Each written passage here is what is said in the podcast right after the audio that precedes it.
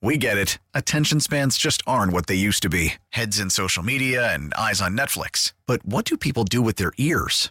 Well, for one, they're listening to audio. Americans spend 4.4 hours with audio every day. Oh, and you want the proof? Well, you just sat through this ad that's now approaching 30 seconds. What could you say to a potential customer in 30 seconds? Let Odyssey put together a media plan tailor made for your unique marketing needs. Advertise with Odyssey. Visit ads.odyssey.com.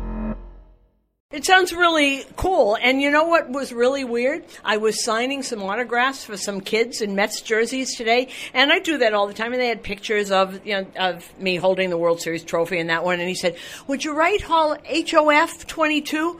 And I said, "Sure." I, then it sort of sort of hit me. It's not Cooperstown, but it's pretty good. It's still amazing. What a, what an honor. Okay, so Subway Series now. What are you most looking forward to with these two first place teams coming in tonight? Well, it's always exciting. It's always wonderful. I, I got to tell you, and I said this to Aaron Boone today, I always feel like we're having a big party because everybody knows each other and everybody's hugging everybody in the clubhouse and on the field, and the cameramen know each other, and I know you, and you know me.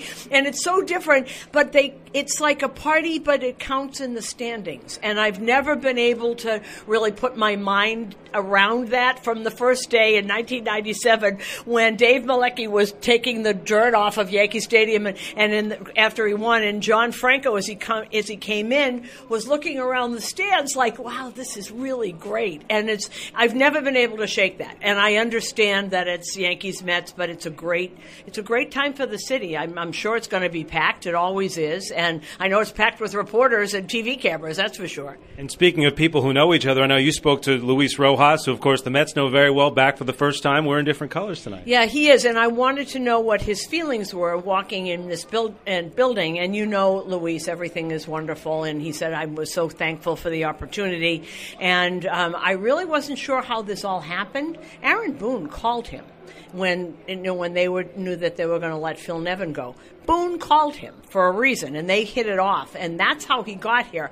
And so I, I think it's a credit to Aaron Boone that he wanted someone with his knowledge um, to be on this staff, and he's been a, a great third base coach, and obviously people love him. So as far as these two teams tonight, I know. Look, there's a lot of games still to be played. They're going to face off four times, but for two first place teams coming in, what what do you most looking forward to as they square off tonight? Well, I want to see exactly what the Yankees without Giancarlo Stanton and with Joey Gallo not in the lineup because he's not really hitting, how they're going to face a guy like Taijuan Walker, who has been absolutely spectacular.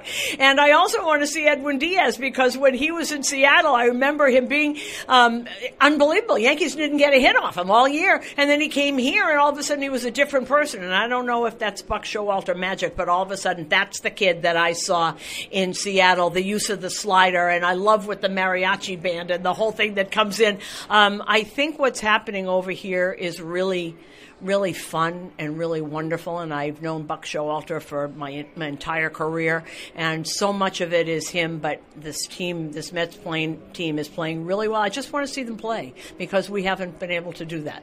Speaking of seeing people play, Mets fans haven't seen a ton of Aaron Judge. You've seen him on a daily basis. What what about this special season for you seeing him every day? Like, what, what, what is it like seeing it on a regular basis? You wait for it to stop, and it doesn't.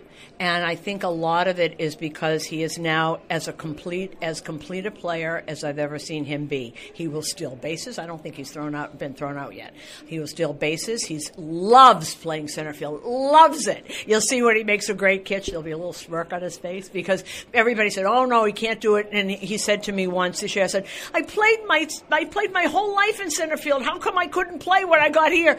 Um, he also goes the other way. He will take pitches, and he is not expanding the zone on himself. And he's turned into a complete player, hitting almost 300, playing sparkling defense. And um, we've always known he's been a leader, but it's a lot easier to lead when you're really leading in, in everything. And now it's, everybody just follows him. It's been pretty incredible what this Yankees team has done all season long. It's been incredible. It's going to be fun to watch.